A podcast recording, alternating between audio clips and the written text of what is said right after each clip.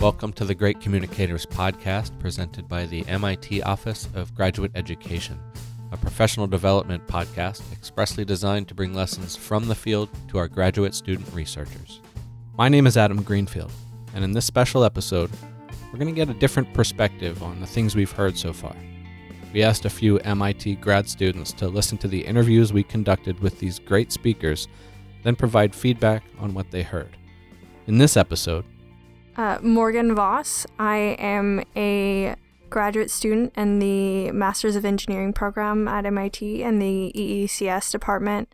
And when it comes to communicating, Morgan's aware of her struggles. I'm working as a TA and I have to interact with about 23 different students and I have to structure essentially the same program for each recitation, but know how to direct it effectively for each different group of students.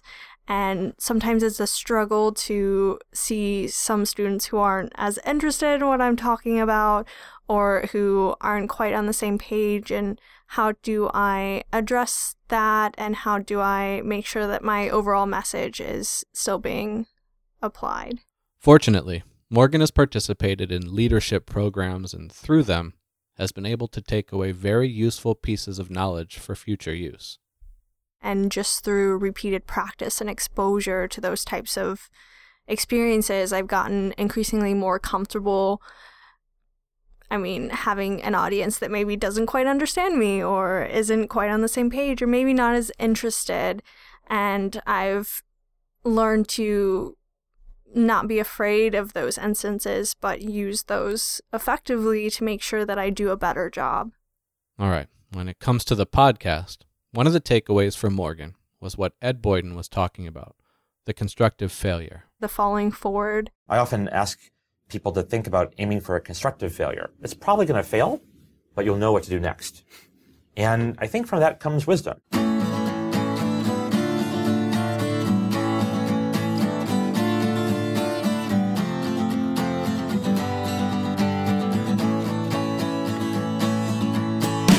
I think that as a graduate student and as you're pursuing extra studies and research that you feel the need to come up with the best idea and to have the most innovative project and to really just do something amazing. And oftentimes what you're doing maybe isn't and still important and impactful and that you also will fail along the way and for me, it's my first time pursuing research in this manner, and and to have it's a different perspective versus just learning because you are venturing into something new and taking those small steps and realizing that you may need to redirect your path a little and you may need to completely change even the direction you're going in. I think that it's important to realize that those failures are going to happen and it's a part of the process, an important part.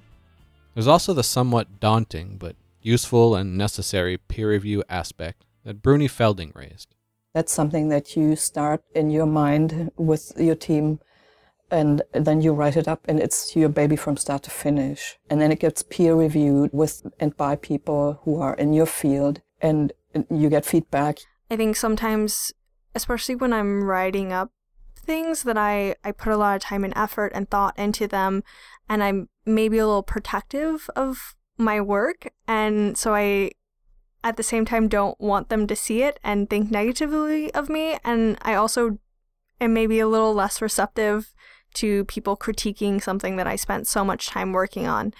But usually that extra perspective allows you to step outside of your head and start to realize what it looks like to your audience, which is often the point of creating some sort of communication pieces. How do you effectively address an issue with someone else and how do you effectively convey that?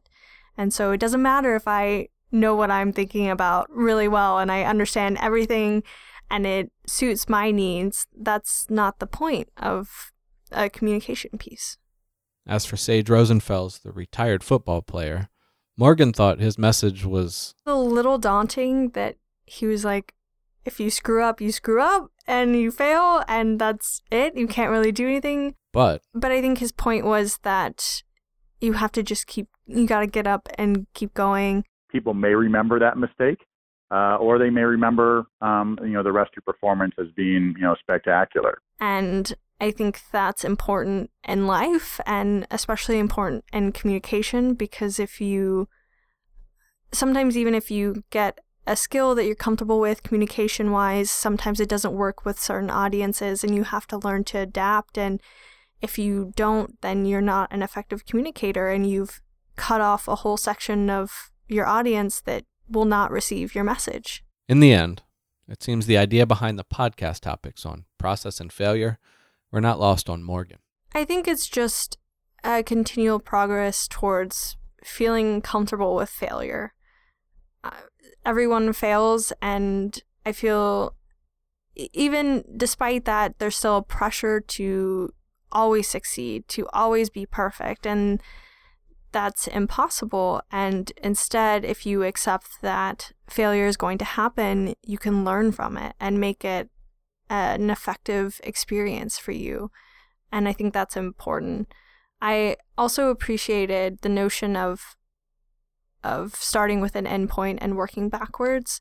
That's something that I've heard elsewhere and I've thought about. I haven't quite used it, but I think that that's an important notion or way to handle a big task. And sometimes, as a grad student writing a thesis, those can be really big, monumental tasks, and you have to learn to work backwards and break it down and make it into manageable pieces.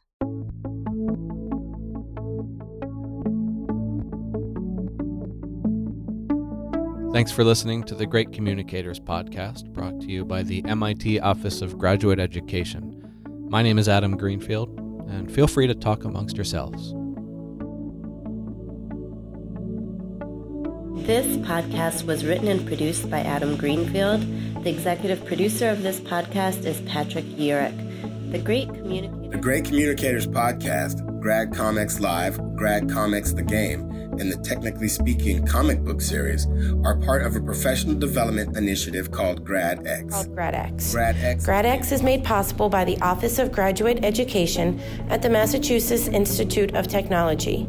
To find out more Find out more about GradX, as well as get access to other episodes of the Great Communicators podcast, go to gradx.mit.edu. For more information, for more information and links on the music used in this episode, please see the show notes.